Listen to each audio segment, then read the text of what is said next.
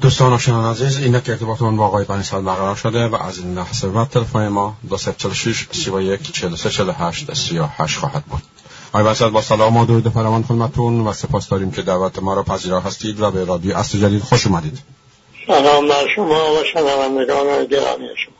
شما عزیز یادآوری می‌کنم که این مصاحبه از لایو اینستاگرام آقای بنی با آیدی ادساین ای بنیصد هر هفته به صورت زنده پخش می شود و موضوعی که با آقای بنیصد در میان گذاشتیم جنبش همگانی کشورها را فرا می گیرد آقای بنیصد هموطنان عزیزمان سوالاتی را برای ما فرستادن که با شما در میان بذاریم و اهم مهم را با ما و با شنوندگانمون در میان بذارید. همانطور که می‌دونید جنبش همگانی اینک از هنگ کنگ مسکو الجزایر تونس سودان و اینک بغداد و امروز بیش از چهل کشته و هزارها نفر زخمی شدند. و سوال از این قرار هست. در اعتراضات فعلی مردم عراق شاهد سردادن شعارهای علیه رژیم ایران سرکوب خونین جنبش و حمایت حامیان رژیم از این سرکوب هستیم. این امر گویای چیست و چه سخنی با مردم ایران و عراق دارید؟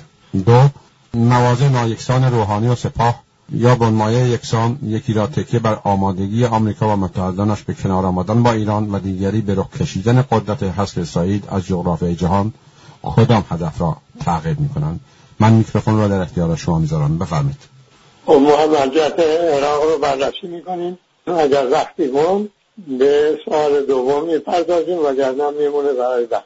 ارز کنم که این بررسی را هم اول از ویژگی های این جنبش و سپس از عوامل این جنبش و دست آخر از اینکه خب کجا می انجامه؟ هدف های این جنبش.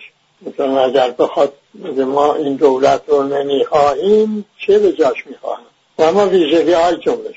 اون رو از قول یک نویسنده و تحلیلگری می‌گویم که خود در بغداد حضور دارد و رفته اونجا برای مطالعه. ببینه که آیا از دید ارتش عراق مسئله داعش و القاعده و اینا هنوز مسئله هست یا خیلی حالا مواجه شده با این جنبش. پس این رو گزارش کرد.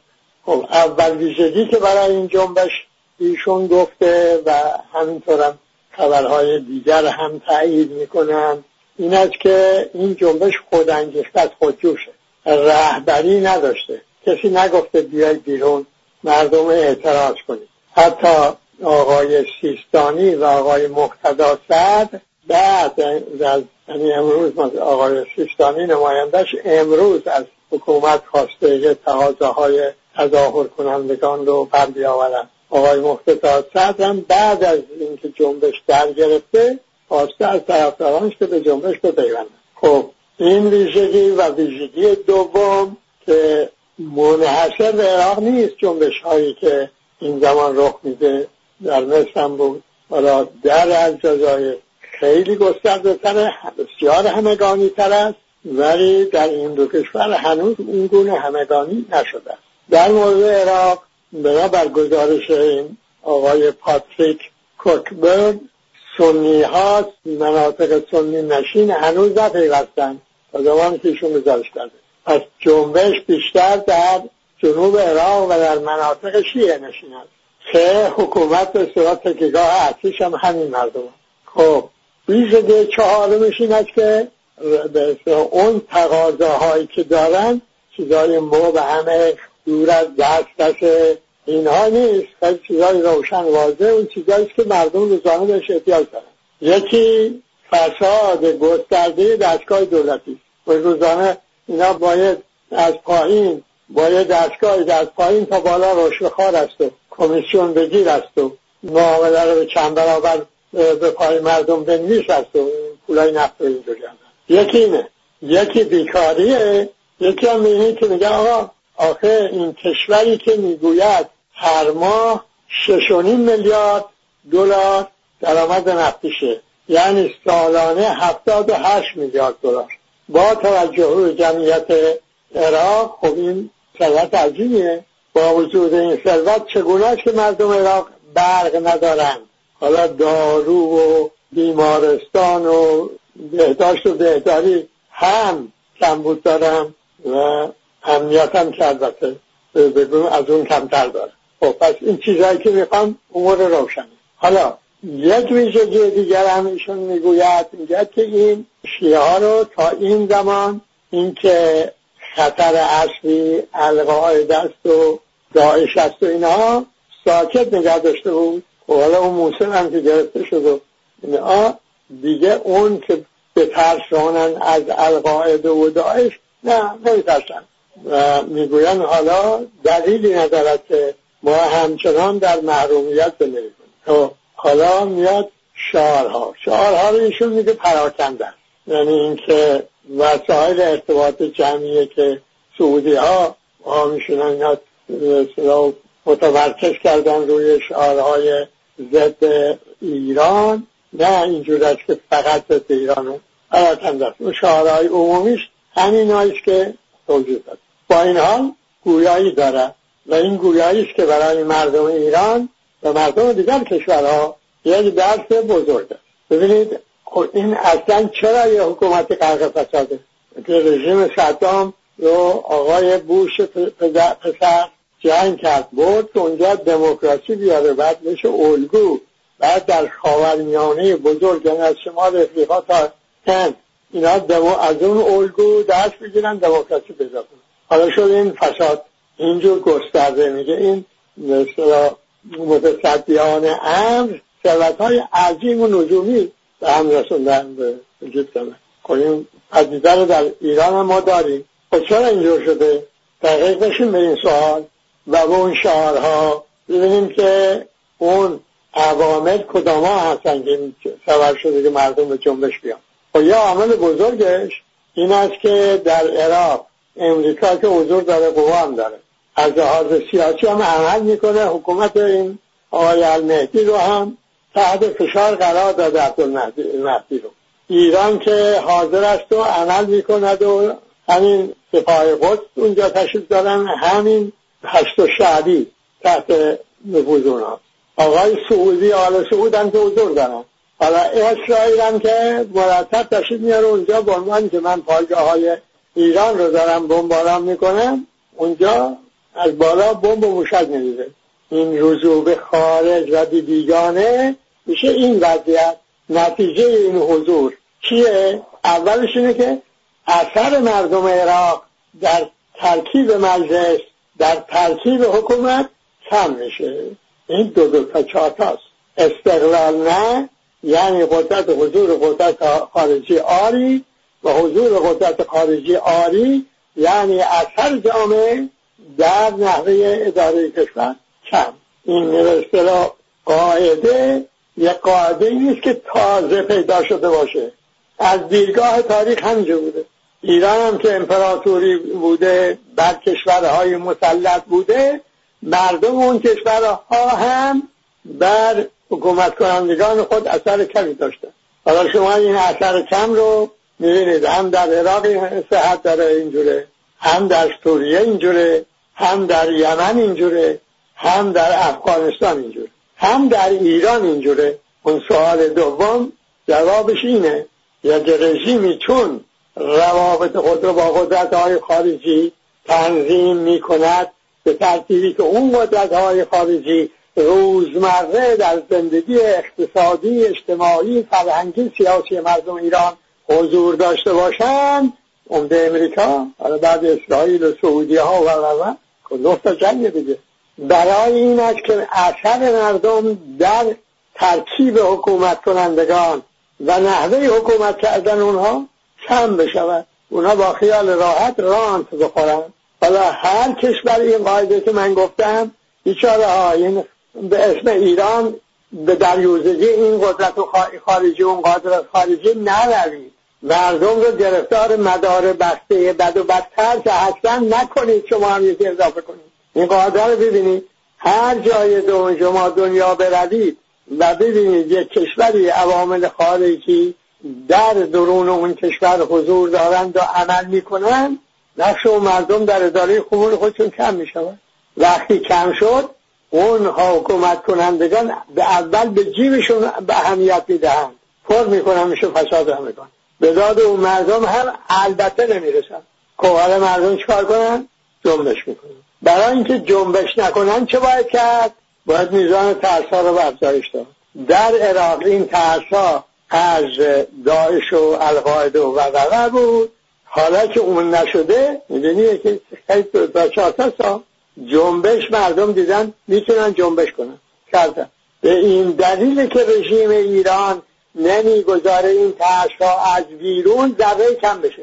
تا می‌خواد که یه حالت آرامشی بشود ناگهان یک حادثه می‌سازه دوباره تب رو می‌بره بالا.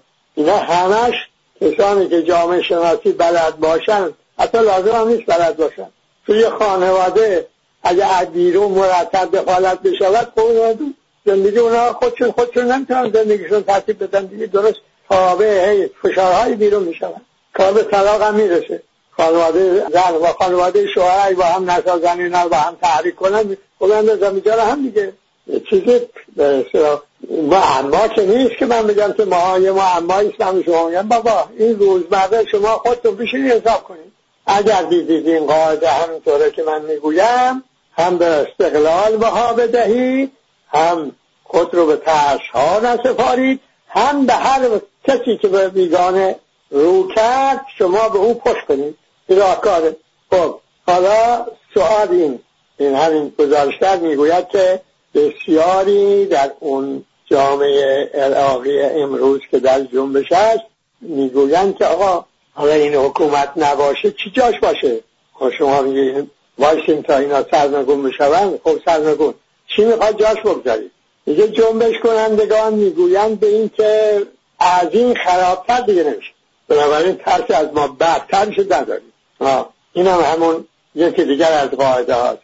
یعنی جامعه ای اگر از بدتر بترسد فعل پذیر می شود نباید از بدتر بترسه برای اینکه اگر ترسید گرفتار بد می شود بدتر می شود بدترین هم می شود نگاه کن که ایران همین انتخاباتی که این آقای روحانی دو دو دور شد رئیس جمهور. گفتن به این رأی ندیم اون رئیسی قاتل تاریخی شد رئیس جمهور وای وای وای وای. حالا اون قاتل تاریخی شده رئیس قوه قضاییه. تشریف داره اون بدترین که شما مردم رو گرفتار بد و بدتر کرده بود یعنی ولایت مطلقه یعنی آقای خامنه ای که آقازادش در تدارک جانشینی خود هست اونم که سر جاشه یعنی جامعه ای وقتی به جنبش در میاد اول هدفی که باید بجوید باز کردن این مدار بد و بدتر است و نتیجه بدتری نمی‌تونه بگه که چون بدتر از این نمی شود من لازم نیست بدیل داشته باشم. نداشته باشی سرکوب می‌شوی. چنان که می‌گوید همین گزارش کرد که آقای عبدالمهدی به جای اینکه دستور دستگیری چند صد فاسد را بدهد به اقوای این مشاوران زور طلب خیش دستور سرکوب داده. اونم توسط پلیس ضد شورش که مردم ایران نظر خوش این پلیس ضد شورش ندارن اون پلیس ضد شورش هم از جنایت فروگذار نکرده. حالا این سعودیا یا بخشی هم از اون خود مردم شاید فریب خوردن میگن که این اینایی که به روی مردم تیراندازی می‌کنن اینا ایرانی هستن. تو ایران هم یادتون باشه همین حرف می‌زنن. اینا که به روی مردم تیراندازی می‌کنن اینا یا فلسطینی یا لبنانی یا عراقی هشت و قوه سرکوب نه هویت وطنی دارد. مردم عراق مردم ایران خود رو به این چیزا نفریدید زور که وطن ندارد. کی داشته؟ قدرت وطن نداره کسی که به روی مردم اسلحه می‌کشد این بنده قدرت این براش وطن و این که من عراقی هستم و عراقی رو نباید بروشم این تو ذهنش نمیاد. این وقتی تو ذهنش میاد که شعور پیدا کنه وجدان پیدا کنه به خود که من انسان حقوندم من یک مجموعه از استعدادها و تعذه ها هستم. من میباید به حقوق خیش عمل کنم. من میباید در جامعه زندگی کنم که در اون جامعه رابطه ها را نه زور تنظیم کند بلکه حقوق تنظیم کند. حالا اگر این وجدان نداشت خلط چی پر می‌کنه؟ زور پر می‌کنه. میشه بنده زور. چه کار می‌کنه؟ زور میده. توی وطن ما در این جنبش هایی که مردم ما کردن اون به گروه های سرکوب رژیم چه کم گذاشته هم که محتاج بشون به لبنانی و از شعبی. تو عراق هم همینه. این پلیس ضد شورش او هیچ کم نداره که این تنشو نمی‌دونم پاسدارای آقای سلیمانی تدارک کنه. خب به این ترتیب به اصطلاح یک حکومتی خود رو نماینده اکثریت یعنی شیعه می‌داند در برابر جنبش اعتراضی مردمی که هنوز هم اونجور جنبش همگانی فراگیر نشده است به جای اینکه به درد اونها برسه به تقاضاهای اونها پاسخ بدهد اسلحه به اونها گشوده.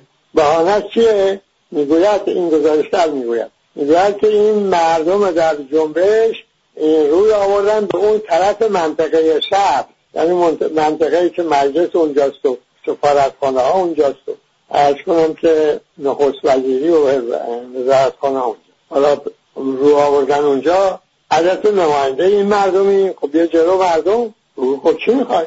جزی حرفشون حتی بگو چهش عمل می‌کنن. پوزش هم بخواه از این که نکردی تا این هنگام. و هنوز هیئت وزیران آقا کامل نیست. تا دول قوا در اون جامعه هنوز امکان نداده به این که این آقای هیئت وزیران درست حسابی پیدا کنه. این کارم نکرده. گفتن اون روزهای اول انقلاب تاکسیران های تهران اعتصاب کرده بودن. شب بود ما جلسه شورای انقلاب داشتیم. اونجا صحبت این بود که اینا آمدن جلو شهرداری و و الان که تو شهرداری کن فیکون کنن و شما کرد یکی میگه آقا انقلاب باید از خود از خود ید و ایران نشون بده باید اقتدار نشون بده معنی داره دیگه؟ ما رژیم شاه نیستیم که. حالا هر روز یه دست اعتصاب کنم اونجا من گفتم آقا ما رژیم شاه نیستیم. دقیقا یعنی اینکه حالا مردم مجال دارن فرصت دارن آزادی دارن که دردهاشون اظهار کنن. بنابراین اعتصاب کنن. داوطلب شدن برون این با این تاکسیدان ها صحبت بکنن. آقا خطر از شب از فلان گفتن همه هم میتن میپذیرم. رفتم اونجا. اون آمدم جلو جمعیت رو گفتم خب بفرمایید چی می‌خوای؟ تقاضاهاشون گفتن. گفتن بسیار خوب. در این بحث آزاد. حاضرید به آقای شهردار شرکت کنید در تلویزیون؟ و ببینید شما چی می‌خواید. او چه امکاناتی دارد و اینا. اون تقاضاهای شما اون چه برآوردنی است برآورده بشود. درودم فرستادن و خوشحالم شدن و اعتصابم پایان دادن و اما از اینکه یک آدمی رفت با اینا حرف زد با این ندیده بودن. رژیم که از این کارا نمی‌کرد. حالا بعدش هم این کارا رو نکنیم میشه همون رژیم دیگه چنان که هم شده. کارگر آمده اعتصاب کرده اعتراض کرده هفته آقای مقیشه این یکی دیگر از همین جنایت تاریخی اینا رو به زندان های بسیار سنگین محکوم کرده. یکی رو به 18 سال. حالا میگه که من کار درست انجام دادم آخرت هم خریدم. تماشا بکن. این خدا فقط اونجا منتظر بود که تو بری چند تا کارگر بیاری به حبسای سنگین محکوم کنیم که بابت این شما رو بفرستد بهشت. اون چیز چه بهشتی که شما دارید برای مردم تظاهرات می‌بینید با مصیبت. این آقای رئیسی قاضی ایشون که میفرمایند؟ آقای اول گفته این تجدید نظر بشود و این پادسترا بهشون گفتن حواس کم شد حوزه سرکار محدوده. فرم برای فرمایششون خود نکردن. حالا آمده میگه بله کارگر و اعتراضش غیر مثلا کار بخور ببره. خب این نتیجه عملی چیه؟ نتیجه عملیش اینه که اون کارگر تو زندان وقتی یک حکومتی خود رو از مردم بداند این می‌رود با مردم صحبت می‌کنه این نخیال کنید در مورد ایران صدق می‌کنه در مورد هر کشور دیگه هم صدق می‌کنه از جمله تو کشورهای غربی. در همین فرانسه در ماه می 68 یک جنبش همگانی شد. تمام فرانسه تعطیل شد. حالا مدت این حکومت رو بله نه ایستادن فلان آقای دوگل اون آقای پومپیدو در سفر بود. آمد و با این نشست با اینا گفته بود یک مثل موافقت نامه با اینا به امضا رسون قضیه رو کرد به حل شدن.